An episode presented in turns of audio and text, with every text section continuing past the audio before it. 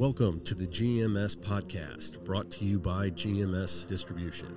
GMS specializes in temporary portable power distribution equipment for the restoration contractor. I am your host and owner of GMS, Jarrett Steer, and today I will be talking to my friends. Hey, there we go. We are recording. I have a great guest today. I have Larry Cooper with the Experience Trade Show and Conference and Education. Larry, how are you doing, my friend? Well, we're doing great. It's it's great to be with you today and, and with your audience also, and, and thanks for uh, including us. Oh, absolutely. So we've got. I'm excited to have you on because you've well, one, I've been. I mean, you've been uh, whether you know it or not, you've been very you know important in my growth as a company and in coming to your shows. And a lot of uh, honestly a lot of the conversations that we have on this podcast are with my friends that I've met through trade shows. So I mean in in a sense I mean you've uh, you've you've absolutely helped grow my business and my connection. So so first thank you for that. Um, but then but then it's cool to yeah to get you on and, and talk to you about this because I mean this this show is like this is this is your thing right it is. We, uh, you know, we've been really excited to work with the industry, and you know, we have one very clear goal uh, in mind as we produce these shows, and it's something I've worked on my entire career, which is to raise the bar of professionalism in the yeah. cleaning and restoration industry just as high as we can possibly imagine. Yeah. No, that is that is yeah. awesome. Well, I think uh, for people who maybe don't know who you are or don't know what the Experience Trade Show is, um, why don't you go ahead and take a minute, give us some background, tell us who you are, and then kind of what the you know a general what the show is, and then and then I've got a lot of questions for you. Fantastic. So I started in the uh, cleaning industry when I was 15 years old. Uh, started cleaning carpet in Boulder, Colorado and uh, while I was going to school, and um, did that for several years, working for a company. Yeah, when was uh, that? When I, I'm sorry. When was that? That was uh, 19. Holy cows! I started 72. That's a long time ago, man. 72. And yep, and I uh, I stayed with him for a couple of years. My second year with the company. Um, I was basically running the company. I think I just turned 17, and okay. I uh, was running three crews for him, and we were doing a lot of cleaning. And it was kind of interesting because back in those years, there were no truck mounts. Uh, we were using portables. We were using rotary, and um, it was it was fascinating. Uh, obviously, the challenges we ran into with uh, jute back primary and secondary, a lot of shrinkage problems, uh, a lot of challenges with, you know, just cleaning in general. Uh, but nylon was very strong back then, and uh, it was a lot easier to clean than some of the fibers today, uh, which which was interesting that combination. But when they went to synthetic backs, things kind of changed. Anyway, when I was managing his company about oh eight months later, I said to him, you know, I'm bringing in several thousand dollars a day for you and you're paying me five bucks an hour i'd like to get a raise. And he said no you're making plenty. And so of course i left and uh, went to work uh, somewhere else. And then when i was 18 years old i was going to college and i needed some funds. And so i started my own carpet cleaning business. I okay. remember my seven dodge van that i bought and a Mr. Steam hot water extraction machine and a, a floor machine and, and just uh, started on my own. And, you know, you always think, boy, this is going to be really great and easy. And that first month, I remember I did four jobs. So learned a lot about marketing and knocking on doors, man, because it wasn't happening automatically. I was saying, of the four, but, one was your mom's house? Uh, probably twice, but. so um, my third year in college, um, I was running three crews, and we were so busy. I was working 80 hours a week trying to carry a full load mm. and um, I couldn't. And so I left college after three and a half years. Didn't finish my degree, which was stupid, but I didn't think I needed it at the time, obviously. And uh, we continued to uh, grow our business, which was a lot of fun. So we stayed in the business uh, right up to about uh, 2000, and I okay. sold my company at that time. And um, it was uh, a very interesting uh, opportunity to say the least.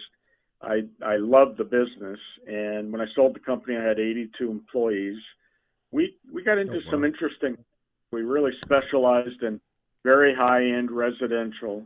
Um, you know, our trucks were doing several thousand dollars a day in in revenue at these homes, and then um, we had full crews doing commercial uh, carpet and upholstery cleaning every night and every weekend. Uh, and that grew to be the largest part of our business. Uh, we had over 200 contracts. These weren't small contracts. These were, you know, 10 stories up to 50 story buildings. And we would maintain the floor covering and uh, wall panels, upholstery, those kind of things uh, for them.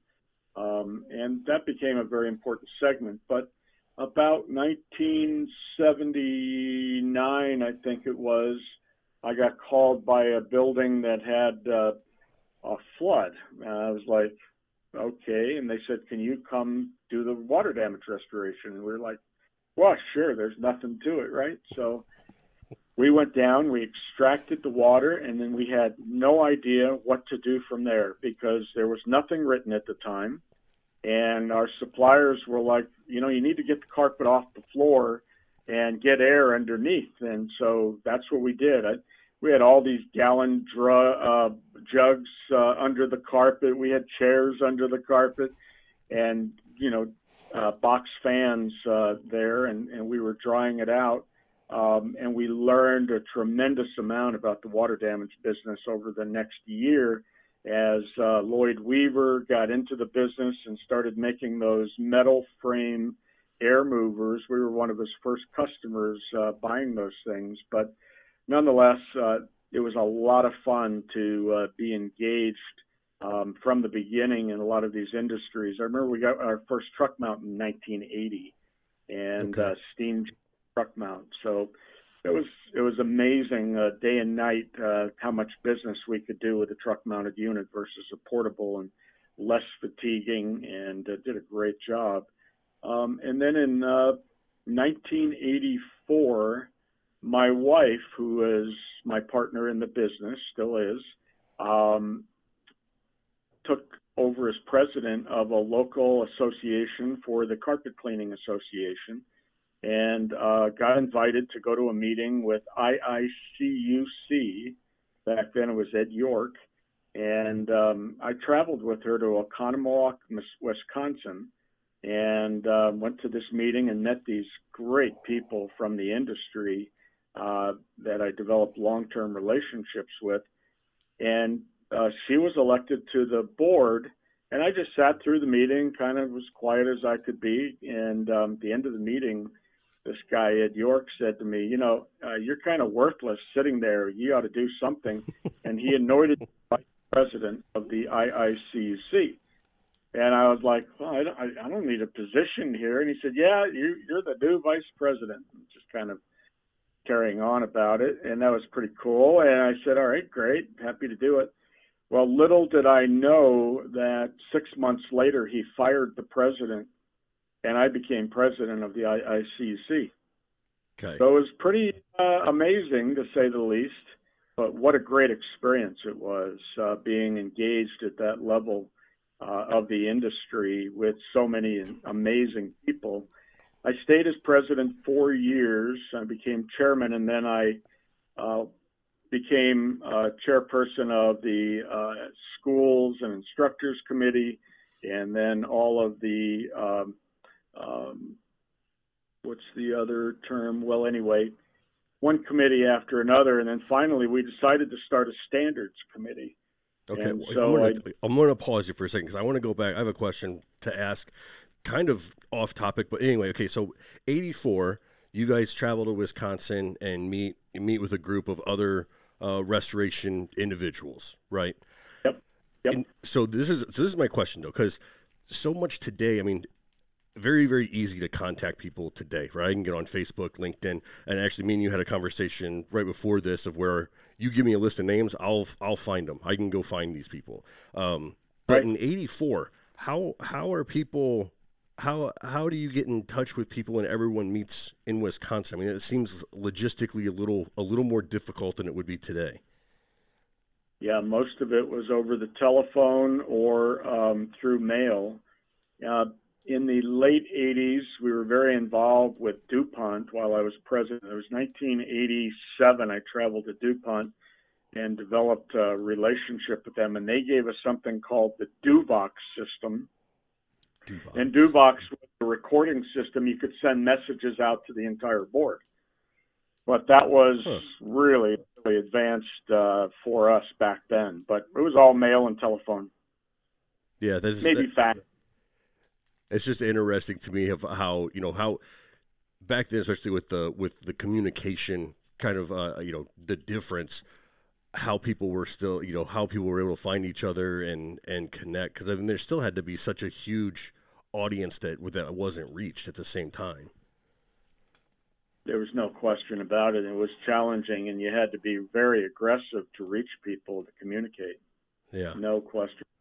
Okay. I remember anyway, I'm my... sorry. Oh, well, I'm sorry I interrupted. You can keep talking, but I'm sorry I interrupted. You can keep going. glad you did. Please, I'll I'll try not to talk so damn much. But I I got my first cell phone. I think in about '88 or something. I literally quadrupled my sales capability because then I wouldn't have to wait to get back to the office to follow up phone calls. Mm. I could do it in my car. Thing was a monster. I mean, it was like maybe 17 inches long and six inches wide and weighed about 20 pounds. But anyway, it was cool. So we uh, started the standards committee um, for the IICRC. We started in about 89 and 90. We published our first standard, which was the carpet cleaning standard. And then we were working at the same time on a water damage restoration standard and that took a long time. And back then, um, it was challenging to communicate. I remember uh, working with Claude Blackburn quite a bit, and of course, uh, many, many committee members uh, were engaged and involved back then. And uh, we published the first one in 1994. But anyway, it, it was it was a great opportunity to do some things for the industry that really we think made a big difference in uh, the level of professionalism for the industry. And ultimately, when you look at this business, back then in the 90s, even in the 80s, there was no science whatsoever. And so that was our goal was to create the science of the industry to, to really move the industry along and, and uh, um, do the things that protected people in their own environments. Okay. So yeah, so even back then, I mean, very, I, I mean, because where we're going with the with what you're doing now, I mean, it's all pretty much centered around education, and and you know, getting that, like you said, the professionalism. But with professionalism comes comes the education, comes a standard, comes you know the the right way to take care and do things. Yeah, you're absolutely right there, Garrett. And you know, we um, we really enjoyed working on uh, all of these uh, documents. I was involved with IICRC 20 some odd years, and um, it was just a fantastic experience. Um, my business uh, continued to grow, and I think it really excelled because of what I was learning. And mm. people just don't understand this. If you volunteer and you get involved in these organizations, you learn so much from so many people. It is invaluable, and you don't need to reinvent the wheel. And I learned so much being in these positions. Uh, and I sold my business uh, based on contracts and, and a variety of things. And um, I tried to retire, but when you're 39 years old, it's not a very good idea because I was bored to death in six months. I did everything I thought would be a lot of fun, and it was once, twice. and I was like, I got to go do something. And I think my wife, said, you better go do something. so I did, and um, we started doing a lot of education programs, and I spoke on everybody's uh, conventions and uh, did a lot of workshops for associations. And you know, when I tracked it back, I think I was on over a thousand programs, which was oh, really oh, wow. amazing. But I was traveling nonstop. Yeah. It was really something else. And um, we got together with a group of associations and we decided we would, instead of all of us doing individual small conventions, uh, try to do a large convention. And so in 1999, we did our first large convention at the Luxor Hotel in uh, Las Vegas. Okay. It was very successful, but of course, there's lots of politics and lots of challenges. And in 2001, um, my company took over producing uh, shows, and um, it's changed so much over the years. The name The Experience has only been around for 10 years, and um, we renamed it The Experience primarily because of what I learned about education and how people learn in our industry. And I'm one of them. I mean, I have some college education uh, but you know, I I learn best by hands-on and by doing it. I've sit in a lot of classrooms and I, you know, got every certification I could and somehow or another squeaked through the tests. Even though I wrote some of them, they were still a challenge for me. But everybody learns just a little differently and everybody comprehends differently. And what I found was the majority of our industry really learned well when they heard it in the classroom they saw it demonstrated and then they tried it themselves. And that's how we built the whole experience convention was around those principles. And it's been a lot of fun, obviously, but man, it's a lot of work also. No question about it. Sure. But um, this will be our 40th show in Charleston. Oh, because you well, because you guys do two a year. Two a year. Yep. So yeah. 20 years. And oh, we lost awesome. a year. Right. Yeah, we did. we, yeah, we did. very, very challenging. Well, so I only know it as the experience. I think the first show I attended was probably probably 2010, 2011 um, would have been the first one I went to. So yeah, I only know it as the experience. What what was it before? It was called Connections, and oh, uh, okay. Connection, yeah, it was around for ten years, and um, it was uh, uh, a group of, uh, we had 14 trade associations that were actively involved. And uh, uh, we did everything we could as a company to support those trade associations. And we still do that today. We still do everything we can to support the trade associations. We think they're critically important. Yeah. Um, because they're independent. Uh, they're not equipment based. They are you know, teaching base knowledge and they're teaching people how to run a business. And um, so that's why we continue to support them as much as we can. Now, how is this show? Because I'm sure there's, I mean, obviously, I would say obviously, the show's grown since the first time you put it out.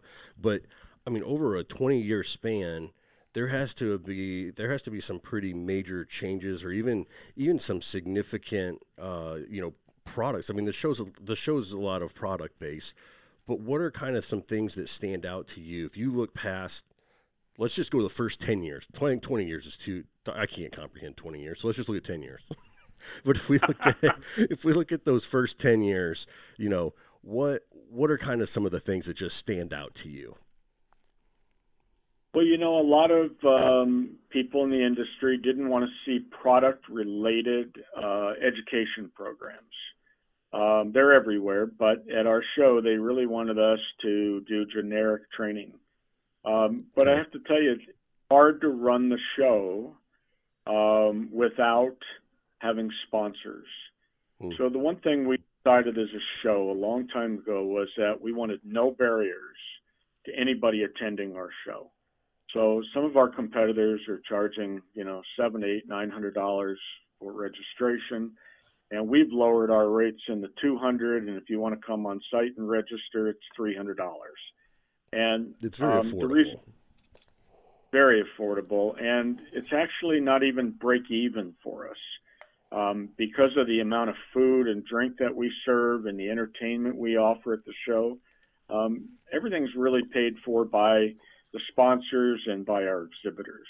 Mm-hmm. And what we're trying to do is bring in everybody from the industry uh, so that they have an opportunity to grow their own businesses and learn from people that have great experience out there.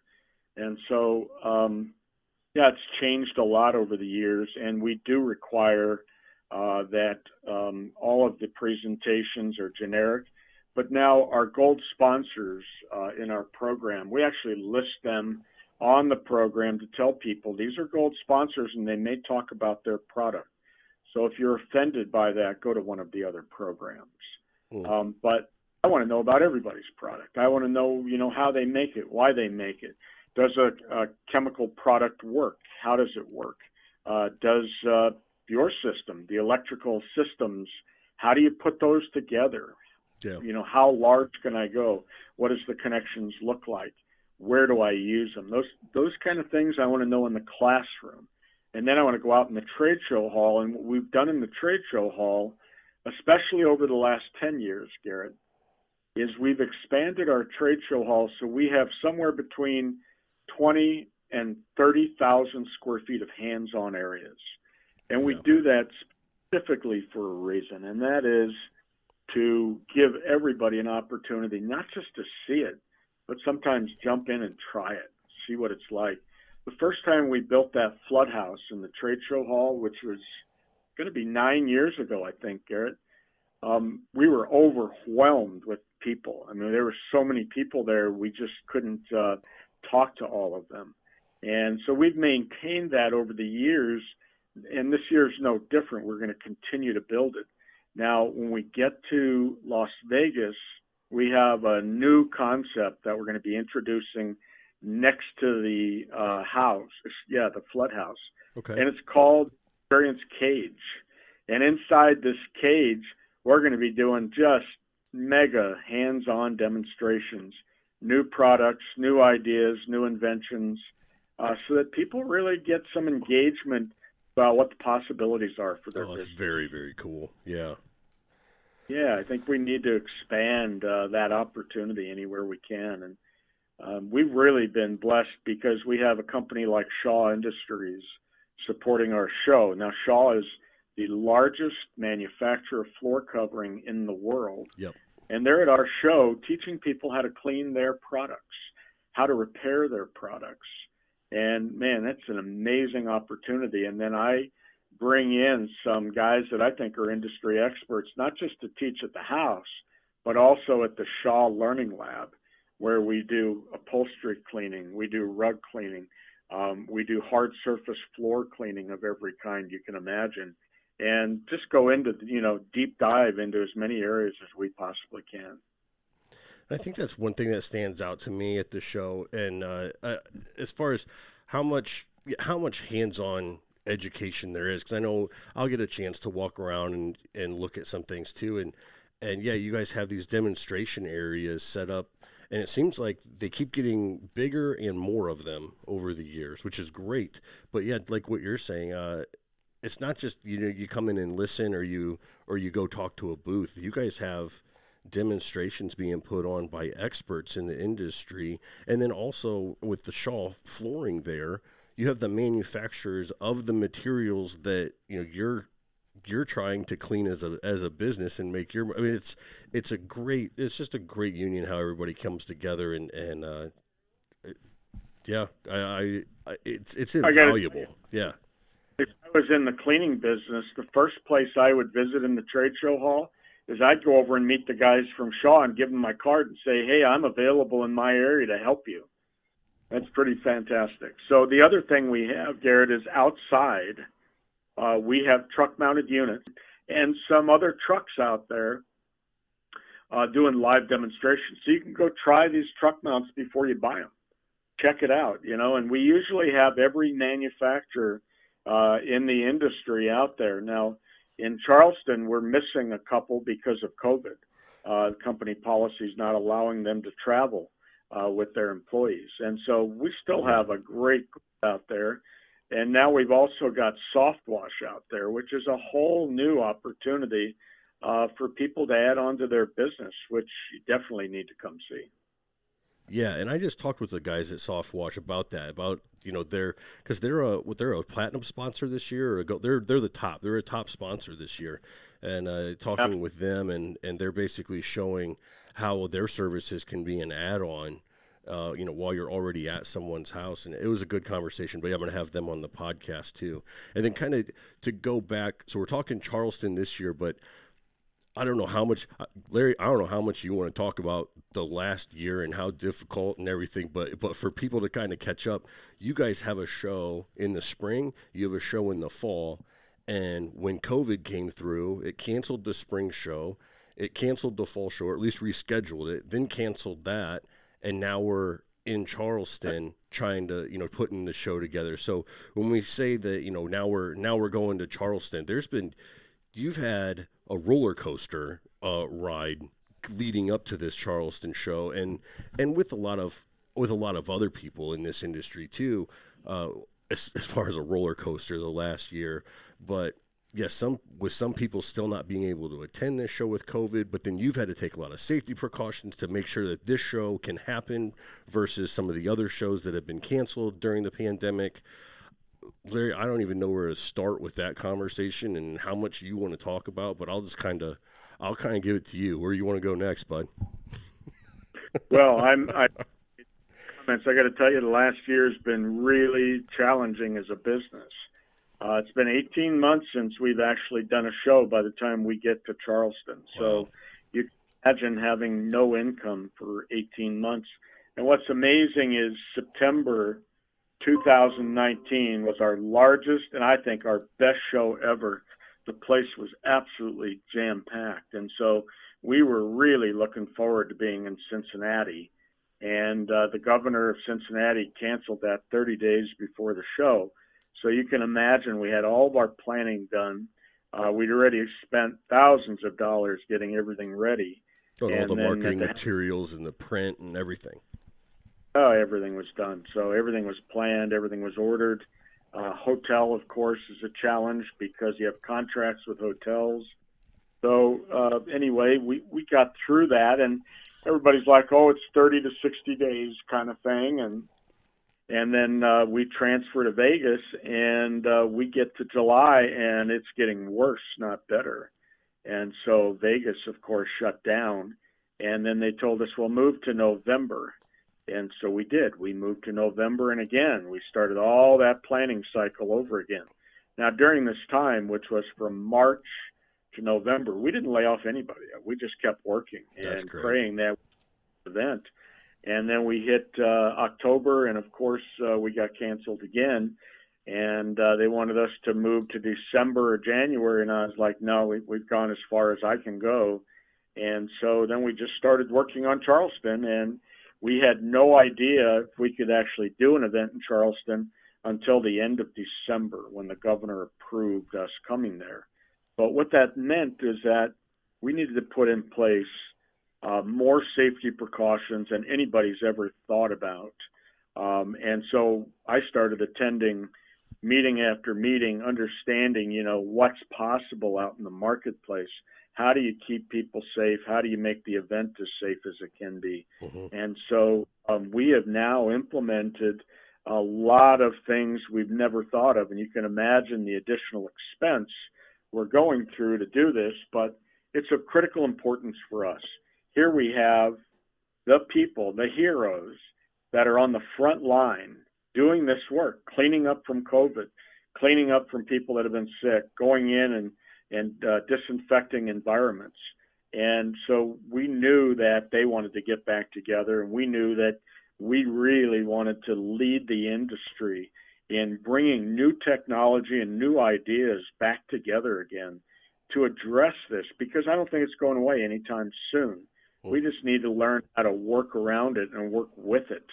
And so, you know, we know that there's always an inherent risk in attending any event or participating in any activity. And so, with this virus, uh, we understand there's a heightened degree of, of sensitivity about this, and we're really sensitive about it.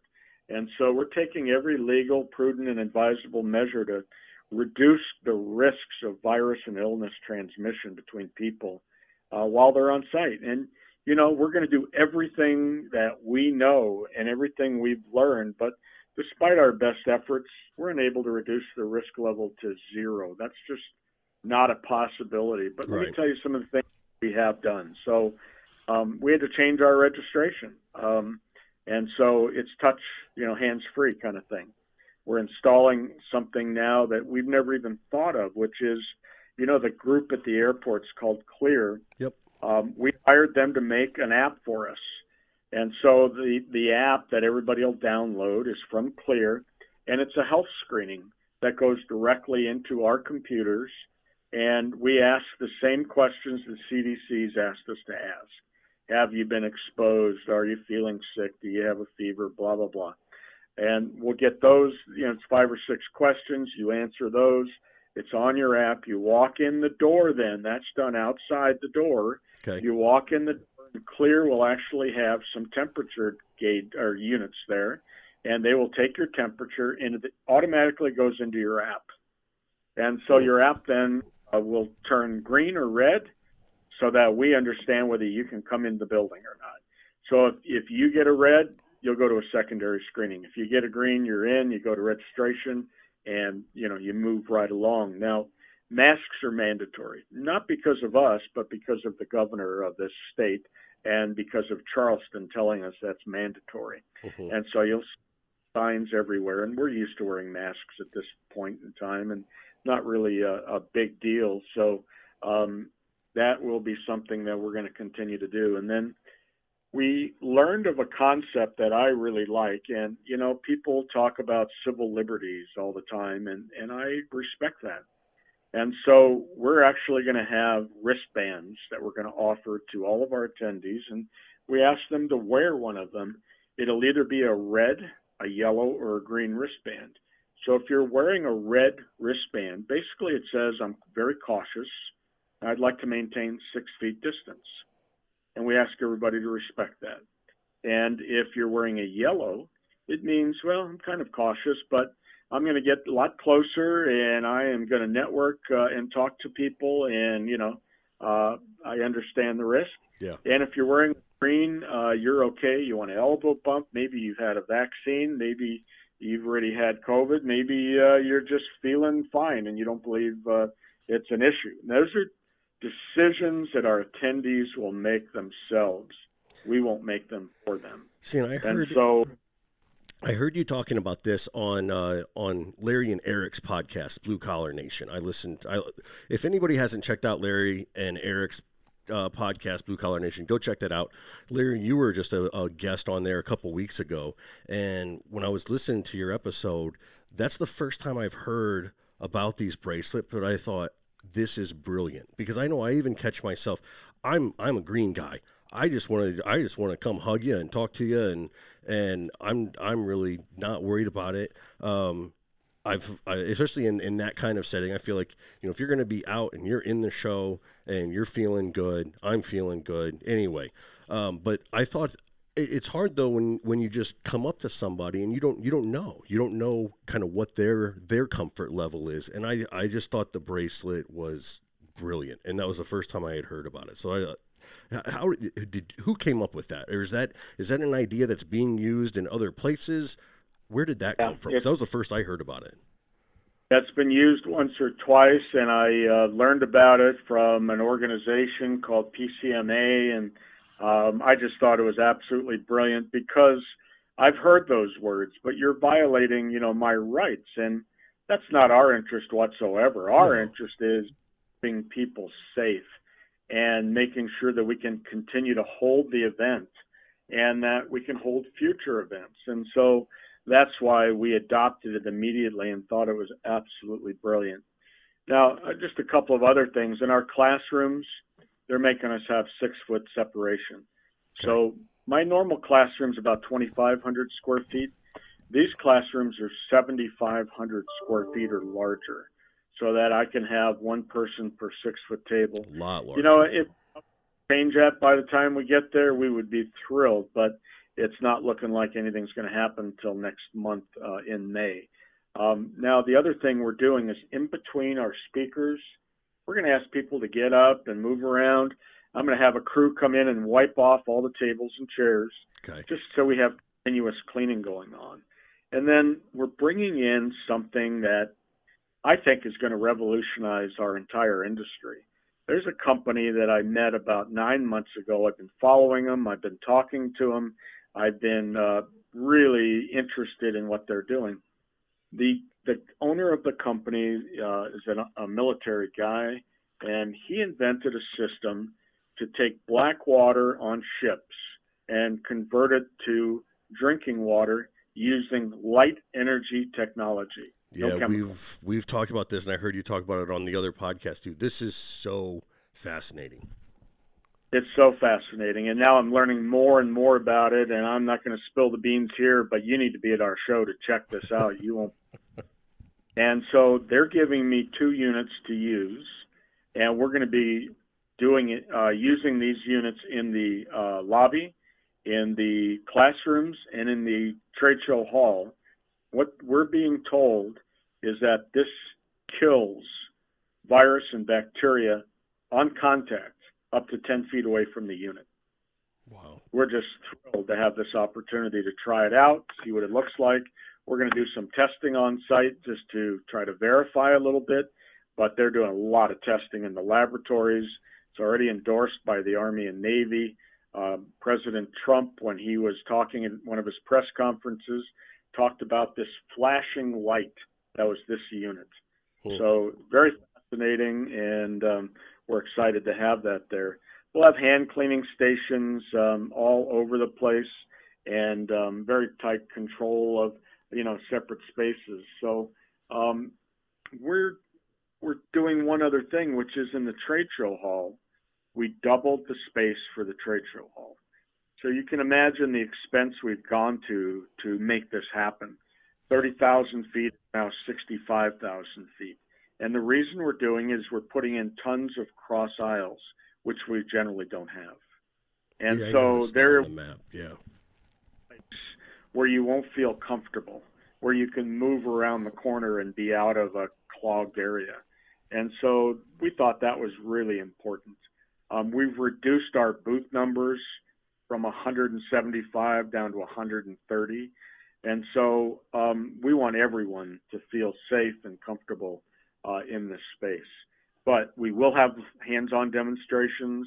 Uh, we will ask for distancing in those areas. Um, and I'll just say this, Garrett. If people don't want to follow the policies that we're talking about everywhere right now, they shouldn't attend the show. It's not because we want them to be wearing a mask or, you know, staying apart or whatever. It's because that's what's being told to us to follow if we want to have a show. So um, if they don't want to follow it, just don't come, please. We don't want to be a police force. And that's the last thing my staff wants whatsoever is to have to go say, hey, man, how come you don't have your mask on or whatever that is. The main reception then, um, we were going to hold it outside, but the area wasn't large enough for the amount of people that are coming. So our registrations exploded the last two weeks. Thank you all for coming. We're so excited and we can't wait to see you. So we rented another room, uh, which is 35,000 square feet to hold our reception. So there's lots of room. I hired a uh, rock and roll country band uh, to come play, and we're going to have lots of food and drink. If you're staying at the Embassy Suite hotels, we'll have drink tickets for you. So the drinks are free. And, um, you know, we just want to have a good time again and see what's out there in technology and start networking again and be Yeah. with people. Man, we just can't wait to see everybody. Say the, the the experience for me is definitely it's networking, education, and fun. you you nail those three things for sure every show. together. There's no question about it. And you know, it's funny. I was talking to one of our exhibitors last week, and I said, you know, I'm thinking about what I should be doing at the show. And he said, just remember, we come to your show because it's fun. I'm like, for saying that, really, uh, that means a lot, and it means I better do this reception the right way. Get those drink tickets, Larry. I know. Well, you remember our last show we did at the Paris Hotel by the pool. We had 2,400 people, and the band Kansas was playing. Mm-hmm. It was phenomenal. It was so much fun. But you know, we we want to give back to the industry. We also want uh, people to, you know, feel safe and also to have a great time. And Charleston's a place to go. Oh yeah, a lot of fun. A lot of a lot of things to see, a lot of things to do, a lot of good food there too. Um, I'm really looking forward to it. Yeah, it's going to be a good time. Yeah, it really is. Now you know our program. We went down to three tracks, but what I did is I picked some amazing programs. I'm really excited about it, and to uh, to um, have some of these folks there that are coming uh, that will be speaking on the program. Um, we're really excited about it. Well, that was and, actually my um, next question for you. I wanted to go back to this to the guest speakers because I know for me, when I come to the show, I have a booth. Like that's that's that's my spot in in this in this whole this whole uh, experience convention is you know i'm in the trade show i have a booth but i know you have so many things going on outside of just the the trade show um, but you know honestly i mean other than there's other things going on. I don't really, I don't know a whole lot about them. So I'm glad we're getting into this with uh, with the guest speakers and kind of what what uh, what's being presented there. The exhibitors, every one of them, is invited to attend the education sessions at no additional charge. Okay. We want them because the reason we want them there is that we're talking about a lot of new science and technology inside those classrooms and everybody needs to keep up. Everybody needs to learn together, and we need to grow together. And it's a great opportunity. So, some of the uh, great programming we have is with Jeff Jones and Dr. Gavin McGregor Skinner. Now, those guys are from GBAC, and we're hearing about GBAC all over the place, to say the least. Mm-hmm. Um, GBAC has really led uh, what's going on and how to clean uh, these or commercial buildings uh, from the coronavirus. GBAC stands for Global Biorisk Advisory Council. You know, when I first met those guys, I thought, man, you guys are kind of crazy out there. And now they're really doing a lot to save, you know, everybody from this continued spread and teaching people really how to do things uh, the right way. So I find that fascinating. We also have um, Dr. Gene Cole coming and we're really honored to have him with us. He is my go to guy for anything to do with bacteria, virus, fungal pathogens. This guy knows more than anybody I've ever talked to. And hmm. what he's able to do, and he's the guy that wrote the standard sections for the IICRC. The first time he wrote one of the sections for us, um, he sent it in and I'm reading it and I'm talking to a couple guys and I literally said to them, I have no idea what any of this means. you know, they're all cracking up and saying, thank you for saying that because we don't either.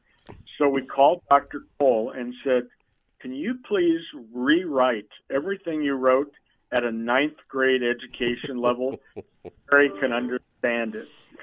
And I mean, did. You cannot believe how he rewrote it to a way that everybody in our industry could clearly digest it, understand it, and apply it. And he's been the go to guy on these standards ever since then. So he's been involved in the industry, you know, 30 years, which is amazing.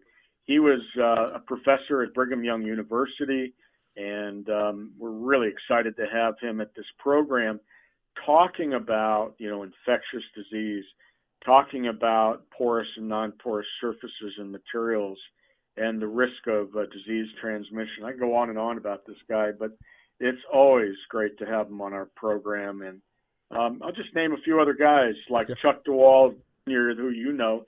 Yep. We're always excited to have him with us. And then um, I'm going to be interviewing Phil Rosebrook um, oh, yeah. Jr.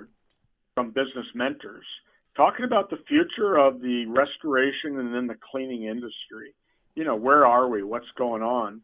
and then my friend Jeff Cross uh, from Cleanfax Yep. will be interviewing uh, Kevin Pearson, who's the chairman of IICRC, and Michael uh, Dakduk, who's the president and CEO of the IICRC. And then I found a few people that people really don't know. There's this guy I met named Howard Shore. He's with Activate Group.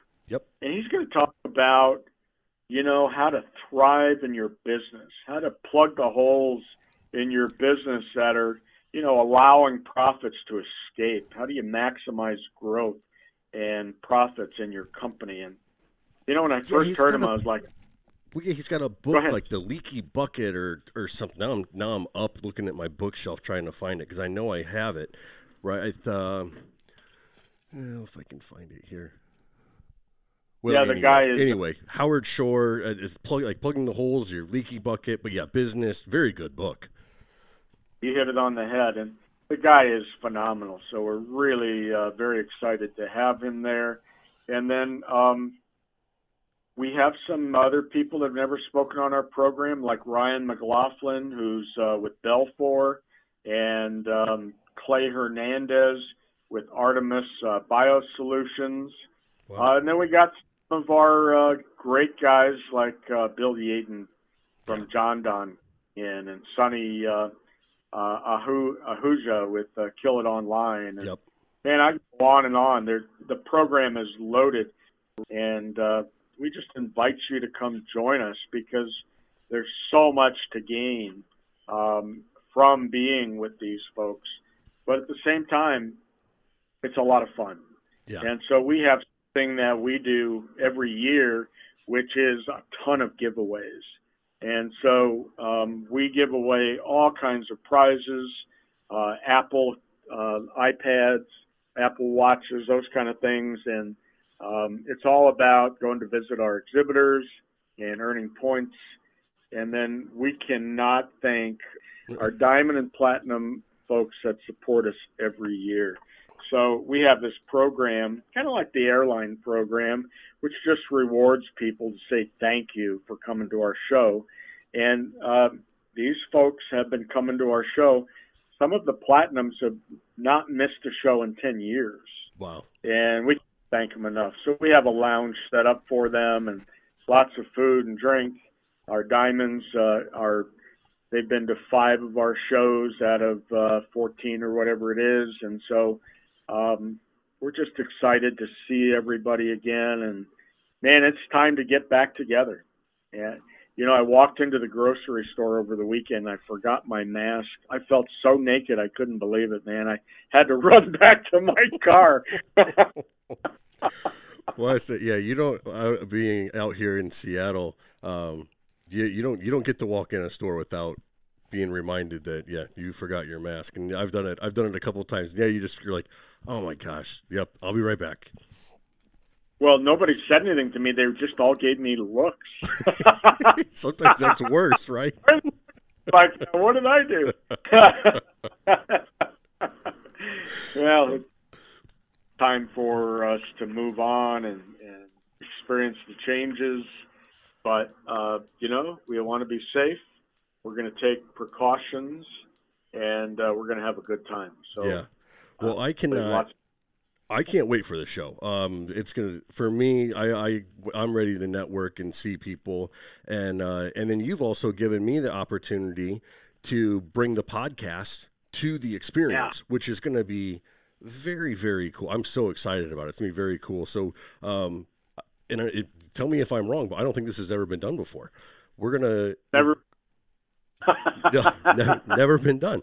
Um, so we're gonna we're gonna bring the podcast to the show, and during trade show hours, we're gonna we're gonna have guests every half hour, um, ranging from from guest speakers to other exhibitors to I'm sure I'll probably find a friend in the crowd and just grab them and pull them in the booth. And um, but yeah, we're gonna do some recording right there at the show. I'm really looking forward to it. It's gonna be fun.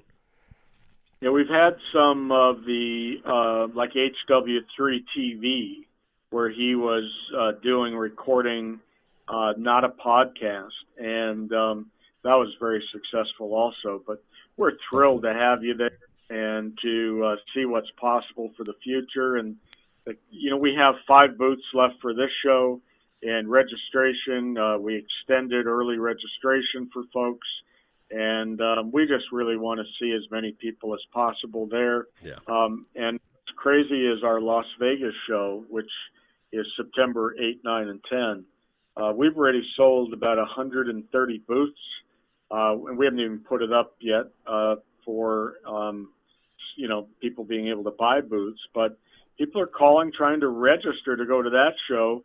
I think they'll miss out on some really important information if they're not at the Charleston show. And uh, we look forward to seeing them at both shows, obviously. But hope you'll join us in Charleston. And man, it's it really great to have you come into our show there. Yeah, no, thank you. I always I always enjoy it, and I will also back that. If if anybody hasn't attended, um, you're you're really missing out. You're missing out on some some great connections. You're missing out on a lot of information, a lot of education. Anything new that's happened in the last year will be at the show, uh, and that's you're gonna find it. You're gonna you're gonna come away with so much knowledge, uh, so much information, and I love it too because I mean, me as an exhibitor and we have our electrical products and there's a lot of people i mean I'm, I'm, not offending anyone. A lot of people don't know what volts are watts are amps are and they come they get to come to my booth and and we get to you know we'll have a little demonstration or we'll have some things set up and you'll get to talk with me and and again it's just that that education and that knowledge you gain from being at an event like this. Uh, you get to have those those conversations with people that you really I mean, don't get me wrong. Anybody can call me anytime, and I'll talk to you. But um, you, you get to you get to walk around and have, if you want, a hundred conversations with industry experts.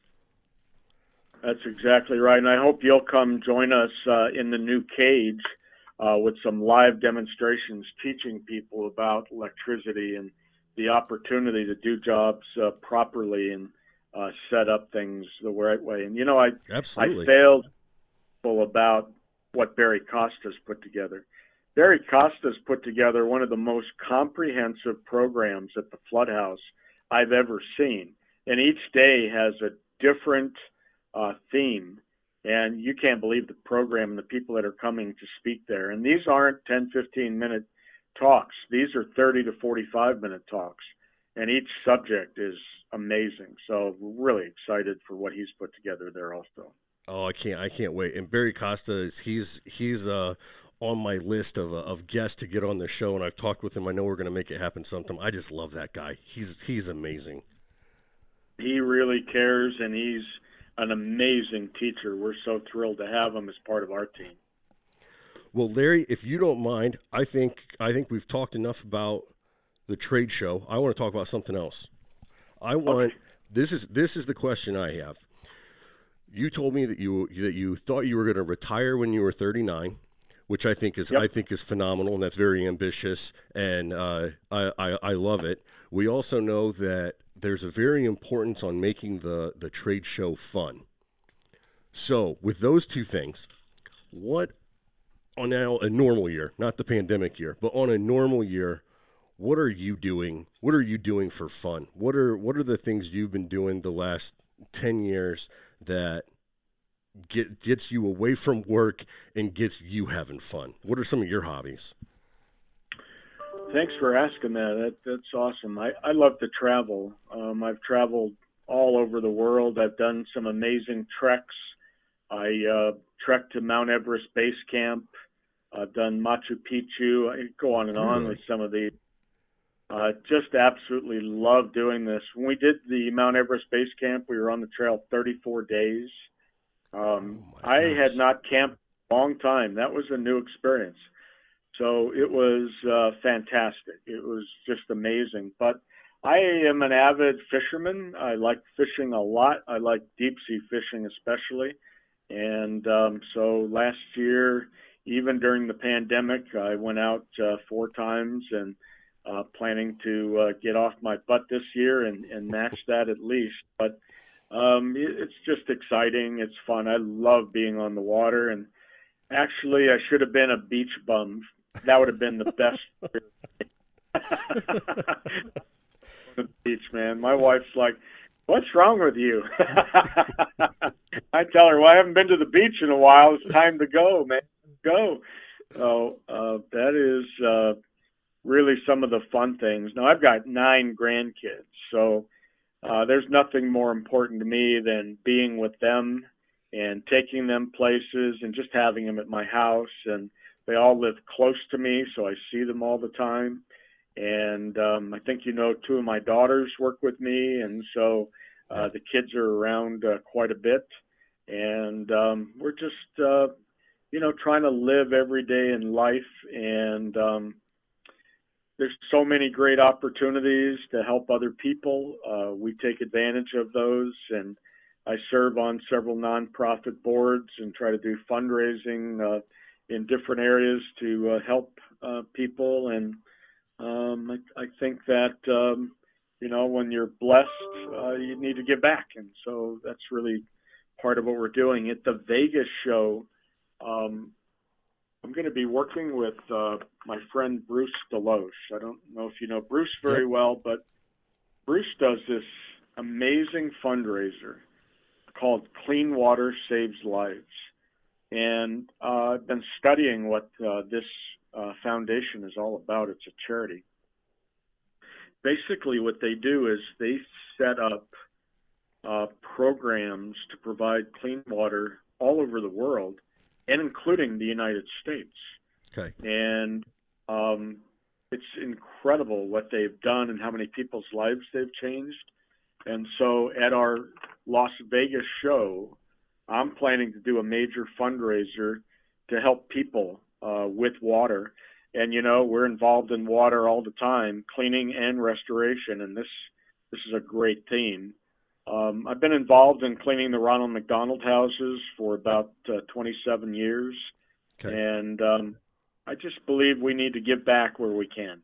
I agree. Yeah. Yeah. Well, that is you're a busy guy.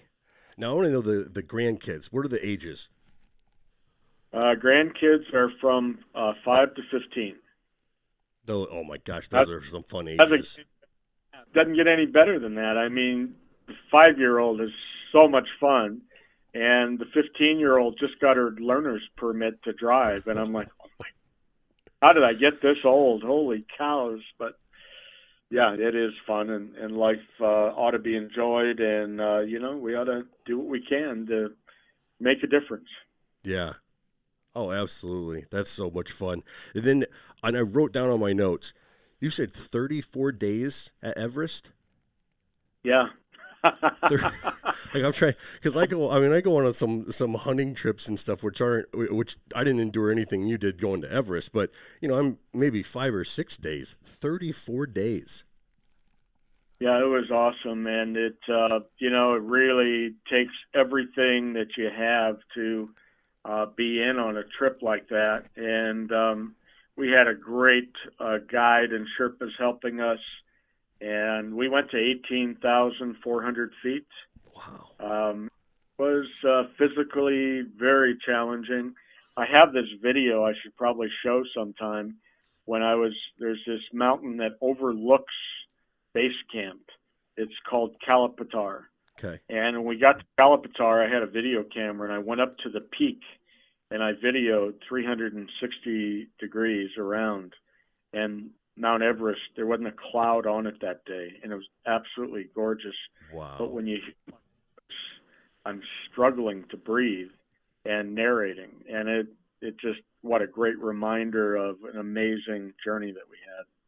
Really was something else. I don't know that I could do it again, but I think everybody ought to challenge themselves with things like that and go out and be with nature and it's it's an amazing world we live in.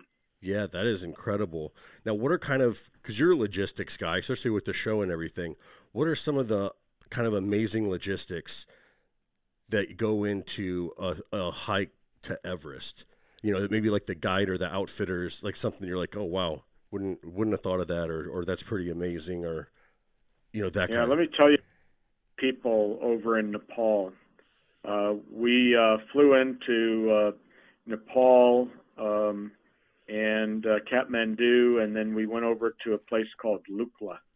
Okay. And at Lukla, met um, our Sherpa and uh, um, all of the guys that were helping us.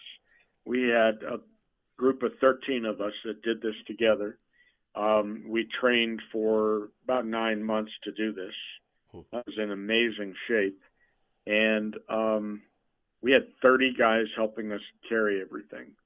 Now, these guys are in flip flops, you know, and they're about five foot two. Okay. But what a amazing determination to thrive and to help. And um, we just couldn't do enough for them, but I didn't have the resources with me to do more that I wanted to. That these people struggle every day, and so they use these straps that go on their forehead, and they carry these sacks, 75 pounds or more, uh, on their back. And I'm like, just amazed to watch them. But you know, they were incredible to help us the way they did, or we couldn't have made this trip uh, as successful as it was. Um, the the challenge that we had every day was the weather. Um, you'd start out in the morning and it was freezing cold. Uh, you know, especially when we got up 16, 17,000 feet. Uh, very cold in the morning, sometimes snowing. And then by noon, uh, you're down to shorts and a t-shirt because it's so hot. Hmm. And so we would wear layers and layers of clothes that we would strip off and put back on.